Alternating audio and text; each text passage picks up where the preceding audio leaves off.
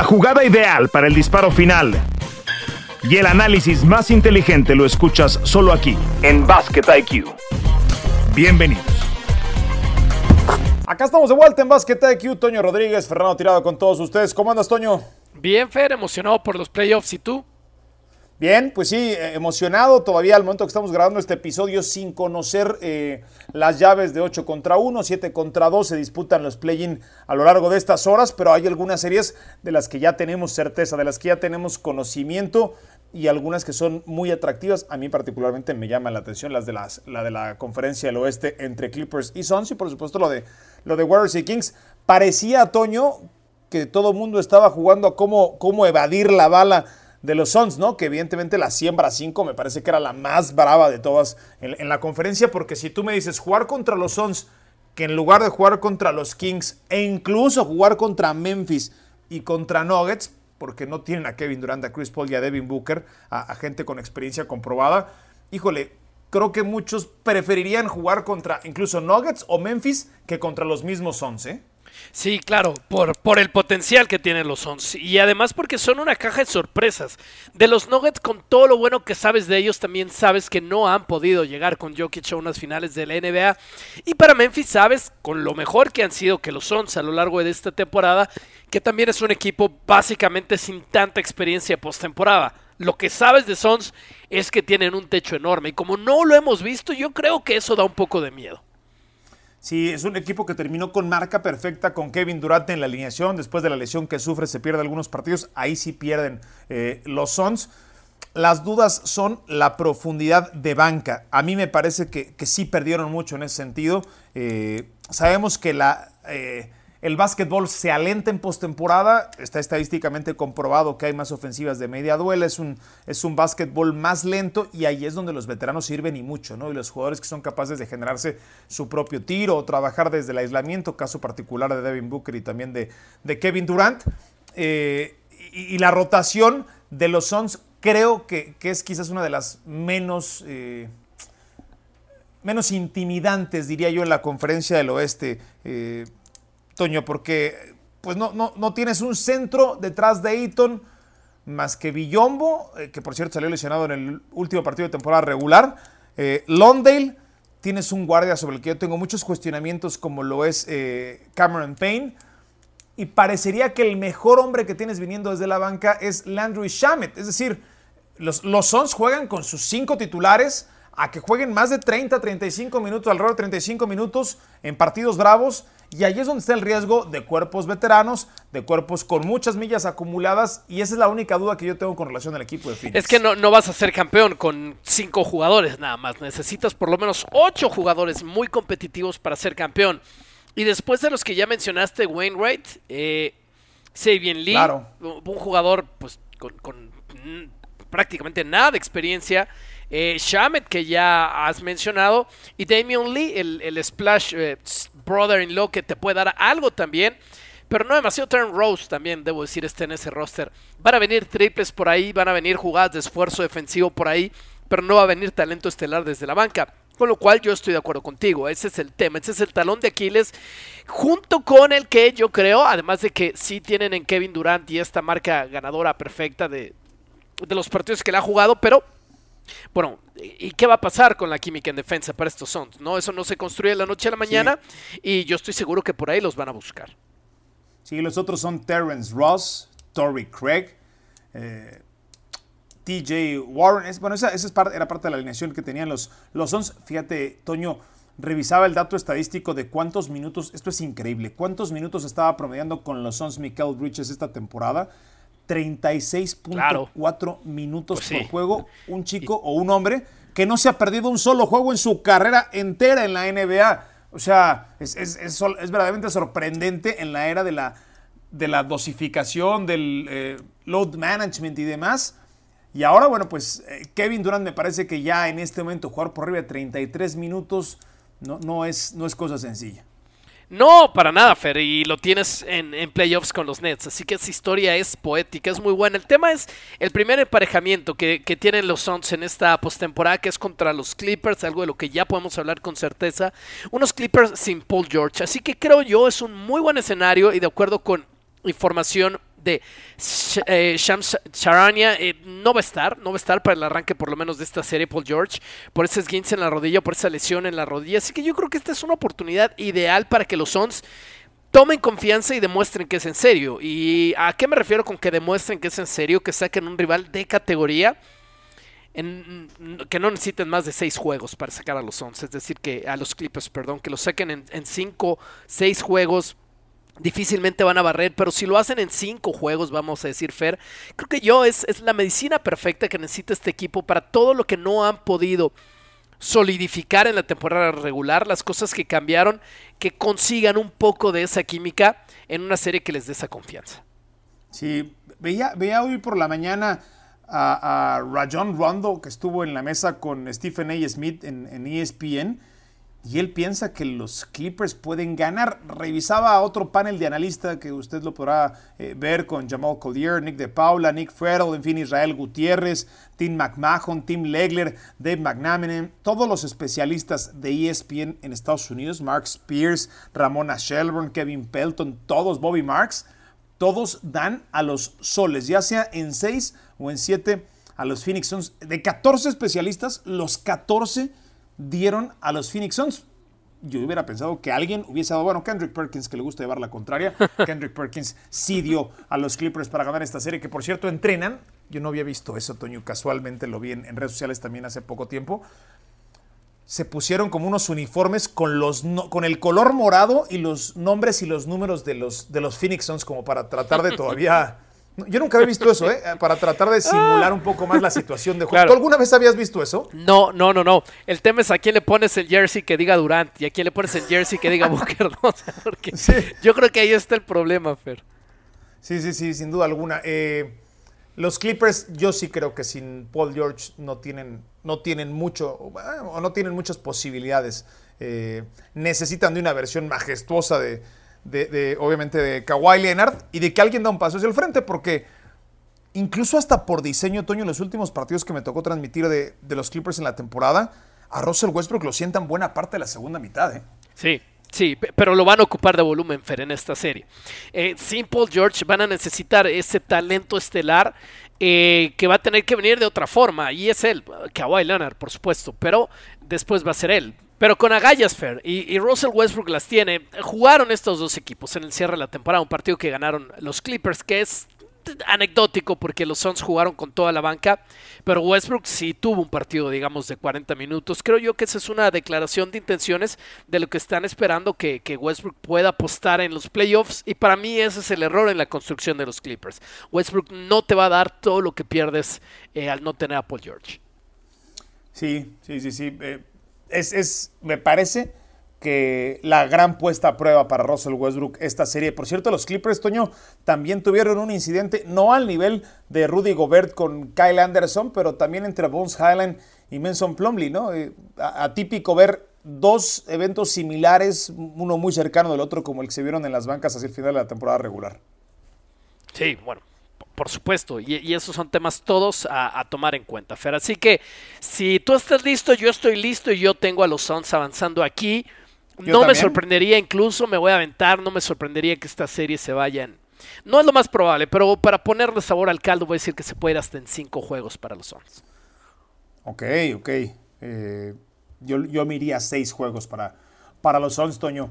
Eh, hablemos de la otra serie en la conferencia del oeste. Los Kings ante los Warriors. Aquí es donde está la aparente, eh, o mejor dicho, la, mejor siembra en la parte baja de la conferencia del oeste. Si alguien quería una sexta siembra, pues eran los Warriors, los actuales campeones que recuperan a Andrew Wiggins eh, en contra de Sacramento un equipo que no tiene dolores de crecimiento, un equipo que no tiene experiencia en postemporada, un equipo que regresa en playoff, lo hemos dicho muchas veces, antes, eh, bueno, la última vez que, estuvieron, todavía no existía el iPhone, la última ocasión que estuvieron en postemporada los Sacramento Kings, y les toca bailar con el equipo más experimentado de toda la postemporada.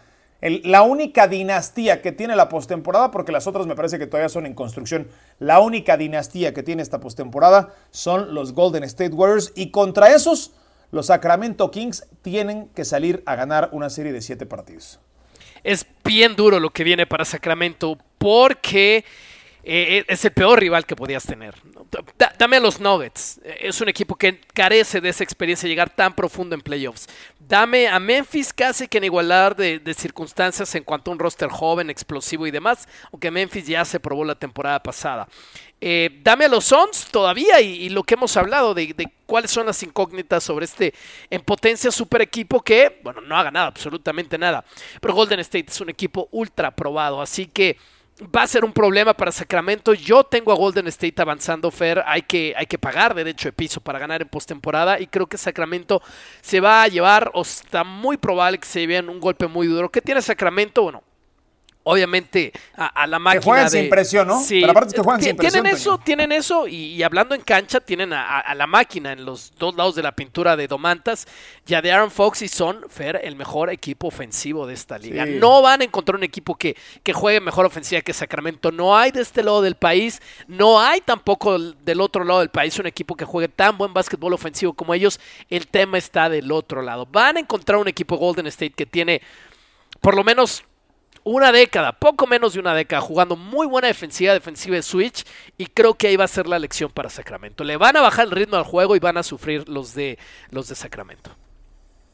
Sí, bueno, aparte todos estos números son de temporada regular, insisto, esto suele favorecer equipos jóvenes. Eh, en básquetbol de media duela, de postemporada, de menos posesiones, eh, pues por supuesto que la ventaja la lleva el equipo de Golden State no, no me acuerdo, o al menos no lo tengo en el radar, de una serie de 3 contra 6 en donde el 6 fuese favorito, ¿no? Contra el equipo de Sacramento que ha cumplido y con creces la campaña, porque nadie se hubiese esperado que en el oeste iban a ocupar la tercera posición. Me parece que la, la, candidatura o el premio al coach del año está bien claro con Brown, pero este equipo ya ha, ha rebasado lo que de ellos esperábamos. Ahora, para Golden State, yo sí tengo dudas de cómo va a regresar Andrew Wiggins, porque seguimos sin saber, Toño. Yo me imagino que se irá trabajando en paralelo, o, al menos así lo estuvo, ¿no? Mientras no, no practicó con el equipo de alguna forma. Pero yo no sé qué tan fácil sea para Andrew Wiggins también eh, limpiar todo lo que seguramente tendrá en la cabeza, porque por algún motivo muy poderoso dejó la, temporada regular, se perdió tantos partidos y también físicamente veremos cómo es que regresa. Es cierto, uno de los mejores atletas que tiene la NBA es Andrew Wiggins, pero su papel defensivo le demanda muchísimo en lo físico. Veremos eh, si esta serie también le sirve para eso, le sirve como para entrar en ritmo rumbo a la semifinal de la conferencia. Claro, no, no, no va a ser fácil, Fer, y va a tener que tomar, como, como siempre, en, la postura defensiva al hombre más importante del otro lado, así que eh, no va a ser nada fácil no estuvo fuera por un tema de lesión, eso juega a su favor, fue un tema familiar, así que pudo estar entrenando o haciendo mientras eh, lo mental o anímico se lo permitiera, vamos que su cuerpo estaba en condiciones para, para jugar. Pero Fer, estás hablando de...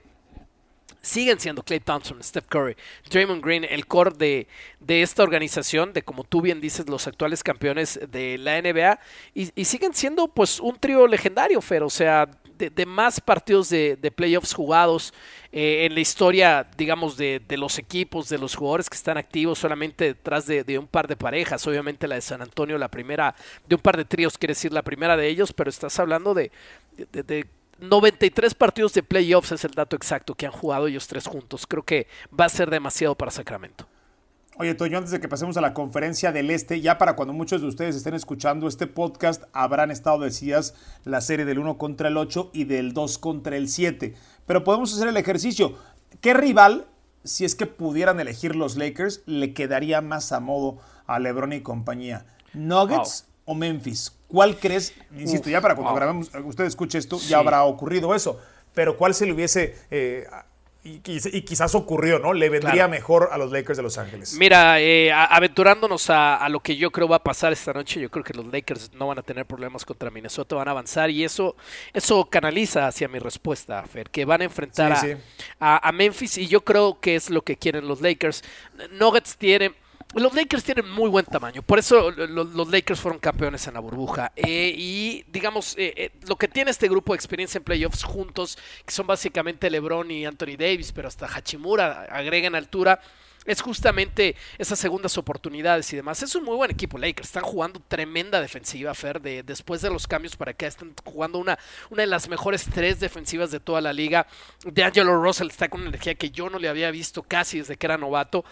Pero del otro lado, si fuera Denver, tendrían un, centro dominante, un centro que aún con LeBron y con Anthony Davis juntos, él es suficientemente bueno para dominar ahí y no tienes eso el de Memphis. Recordemos además que, eh, que, han perdido a, a Steven Adams para esta postemporada, así que no va a ser ese un factor. Y, y, yo lo que vería peligroso ahí del lado de los Lakers es la energía, la agresividad que va a poner Memphis. Memphis va a estar feliz si su rival son los Lakers, porque es un escenario más grande, ¿me entiendes? Sí, sin duda. Dijo Dylan Brooks, bueno, Dylan Brooks tiene para todos, ¿no? Y el rival que sea le hubiese tirado basura, dijo que ojalá y fuesen los Lakers que los iban a despachar rapidito. Básicamente fue lo que dijo. Dijo, sí, ahí está el legado, ahí está LeBron James, ahí están lo que quieran, pero nosotros somos el ahora, somos el momento y vamos a despachar a los Lakers rapidito. Ojalá sean los Lakers enfrentándose a Memphis. A mí me parece que, le vendría mejor el equipo de los Nuggets a los Lakers de Los Ángeles. Por cierto, son o fueron favoritos por 8 puntos y medio de acuerdo a Las Vegas en ese partido contra Minnesota. Un Minnesota que si ganó ese partido, bueno, pues eh, habrá sido sobreponiéndose a muchas adversidades. El tema de McDaniels, lo que ocurrió con la suspensión de Rudy Gobert, las cosas no pintaban bien para Minnesota. Vamos a tomar un respiro y regresamos para platicar también de la conferencia del Este. Ya arranca la postemporada este fin de semana. Esto es Basket IQ. Regresamos. De regreso a Basket IQ, suscríbase, dele like y reciba la notificación cada semana de un nuevo episodio. Acá estamos Toño Rodríguez y Fernando Tirado con todos ustedes. Eh, Toño se juega en la conferencia del Este aparentemente con más margen de favoritismo para los primeros dos sembrados y de toda la NBA, el favorito para ser campeón es Milwaukee. Eh, a mí me parece que sí están muy marcadas las clases sociales en la conferencia del Este, a diferencia de lo que ocurre en el Oeste. Los Sixers serían los únicos que pudieran sorprender a los dos pesos pesados, a Boston y a Milwaukee, que ya vienen desde hace un buen rato dominando la conferencia. Eh, lo de Cleveland me parece más distante, Cleveland que enfrentará a los Knicks de Nueva York. Y si te parece, hacemos el mismo ejercicio eh, analizando las series que ya están definidas. Lo de Nueva York ante Cleveland. Creo que mucha gente da Cleveland muy favorito. Y yo, yo no descartaría a los Knicks del todo, ¿eh, Toño? De acuerdo, Fer. Van a pelear los Knicks. Son decididamente un mejor equipo ofensivo que los Caps. Son un equipo top 5 en ofensiva en rating en esta liga. Y bueno, obviamente lo que, lo que pasa en todos los playoffs, ¿no? Sí encuentra la forma. Hay cuatro partidos de diferencia nada más entre los Caps y los Knicks en la temporada regular. O sea, los Cavaliers fueron cuatro, tuvieron cuatro victorias más que los Knicks. No me hables de un abismo de diferencia. Sí son capaces de ir a ganar un partido eh, obviamente a, Cleveland y, se lo llevan a, Madison Square Garden con, habiéndose robado esa ventaja local. Yo creo que ese ímpetu con el toro de básquetbol, con el monstruo de básquetbol que es Julius Randle, los puede poner ahí. Los Caps son favoritos, son el mejor equipo defensivo de esta liga. Debí comenzar con eso. Son el equipo número uno en rating of defensivo de esta liga. Y eso suele asegurar cosas buenas en los playoffs. Pero no veo tanta diferencia. Hay una ventana para los Knicks. Sí, es, un equipo que, juega ligerito también con Randall, con Bronson, eh, lo, de Quickly, eh, Hart, los Knicks que cerraron muy bien, particularmente en ofensiva. Cada vez tiene más minutos Quentin Grimes, Isaiah Hartenstein, parte de la rotación de, este equipo. Veremos cómo es que responde en este playoff ante unos Cavaliers que de a poco empiezan a considerarse cada vez más importantes, más relevantes en, en la conferencia del Este y me parece que ya no juegan tan sueltitos porque es un equipo que la, temporada pasada tenían mucho crédito a favor y jugaban con dinero de la casa. Para esta temporada me parece que ya hay más presión para un, equipo eh, que ha formado un muy buen core a partir del draft eh, y también evidentemente llevando a Spider Mitchell, una buena combinación de experiencia con, con, Kevin Love, me parece que hay un buen liderazgo, veremos para qué les alcanza a los Cavaliers de Cleveland, que, evidentemente no son favoritos eh, del ganador de esta serie, Toño, eh, vendrá el rival que enfrente a Milwaukee, Milwaukee contra el que sea va a ser favorito en esa conferencia hasta que se enfrente a alguien en la final de la, de la misma. Sixers ante los Nets estas, estas franquicias que en los últimos tres años han tenido tanto de por medio, evidentemente con lo de la barba, con lo de Ben Simmons, eh, dos equipos que se han visto involucrados y mucho, incluso desde la gerencia, pero Filadelfia en este momento llega como favorito para enfrentar a unos Nets que irónicamente después de presionar ese botón de decir ya estamos hartos de lo que no fue, de ese Big Three que nunca ocurrió, de ese Big Two, de ese binomio que tampoco ocurrió como esperaban entre Kevin Durant y Kyrie Irving, se enfrentan a Filadelfia y pensar que del otro lado, bueno, pues eh, su, rival, o bueno, el, equipo al que se dieron a Irving ni siquiera se clasificó con un tema eh, que también es polémico, lo de, la, investigación, pero es increíble, ¿no? En el momento del canje, si tú me hubieras dicho quién va a terminar mejor, Nets o Mavericks, creo que muy pocos hubiesen dicho que los Nets iban a terminar mejor que el equipo de Dallas, ¿no? Sí, sí, una locura. Y, los Nets van a ser un problema, Fer, para Filadelfia. O sea, Filadelfia no va a barrer en esta serie. No creo que, lo ganen en menos de seis juegos, honestamente. Hay mucho talento en Brooklyn. Cam Johnson, Finn Smith, eh, Bridges, Dinwiddie. Eh, después en la banca Curry Harris, que, van a necesitar los triples. Es un equipo al que no le sobra demasiado, pero es un equipo que no tiene nada que perder. Eh, en cualquier noche de playoffs, Dinwiddie, eh, Bridges, Cam Johnson te pueden hacer arriba de 25, Dinwiddie hasta arriba de 30 puntos. Así que yo creo que va a ser un problema para Filadelfia. Les van a proponer un ritmo rápido, los van a querer tomar en transición. Obviamente Filadelfia los va a aplastar en la posición de centro y por eso van a avanzar los 76ers de acuerdo con mi punto de vista sin pasar muchos sobresaltos, pero yo creo que va a haber por lo menos un momento en la serie, un momento en esta serie. No sé si es que Nets va a alcanzar a ganar uno en Filadelfia, no lo sé, no lo creo, pero algo, o cuando se ponga 2 y 2, va a haber un momento en esta serie en el que van a crecer las dudas sobre Filadelfia, que aún así va a avanzar a la siguiente ronda tiene en la posición de centro a Nick Claxton y también a Dyron Sharp, el equipo de los Nets. Nada que ponga eh, en predicamento, creo que no hay un solo jugador que ponga en aprietos en el uno a uno a, Joel Embiid, por algo es el líder anotador de esta liga, pero ahí es donde el mismatch está más marcado, en esa misma posición de centro. Bueno, Toño, eh, la, otra llave nos lleva a analizar, eh, o mejor dicho, las posibilidades de Boston Boston, que es el gran favorito, Boston desde la posición número 2, pudiera ser una posición más cómoda incluso para los Celtics al, no tener el mejor récord de la conferencia del Este. Pero esta versión de Boston será mejor que la del año pasado. Yo tengo mis reservas, ¿eh? Yo también las tengo, Fer, pero, pero Brogdon está jugando muy bien.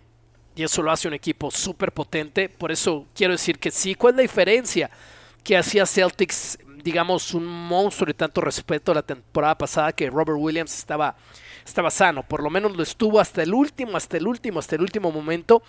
Y con el destape que tuvo como jugador defensivo, como protector del aro. ¿Te acuerdas cómo estaba volando en los playoffs? Sí, claro. Eh, es lo único que veo en contra de Celtics de este año comparado con los Celtics del año pasado. La esperanza es que pueda jugar sano y bien los playoffs. Pero Brogdon es un monstruo. Yo estoy con Celtics, Fer. Si adelantamos el tiempo y la final va a ser Bucks Celtics con lo que sabemos el día de hoy. Yo estoy con Celtics porque Celtics es un muy mal emparejamiento para los Bucks. En cada uno de los dos partidos que ganó Boston.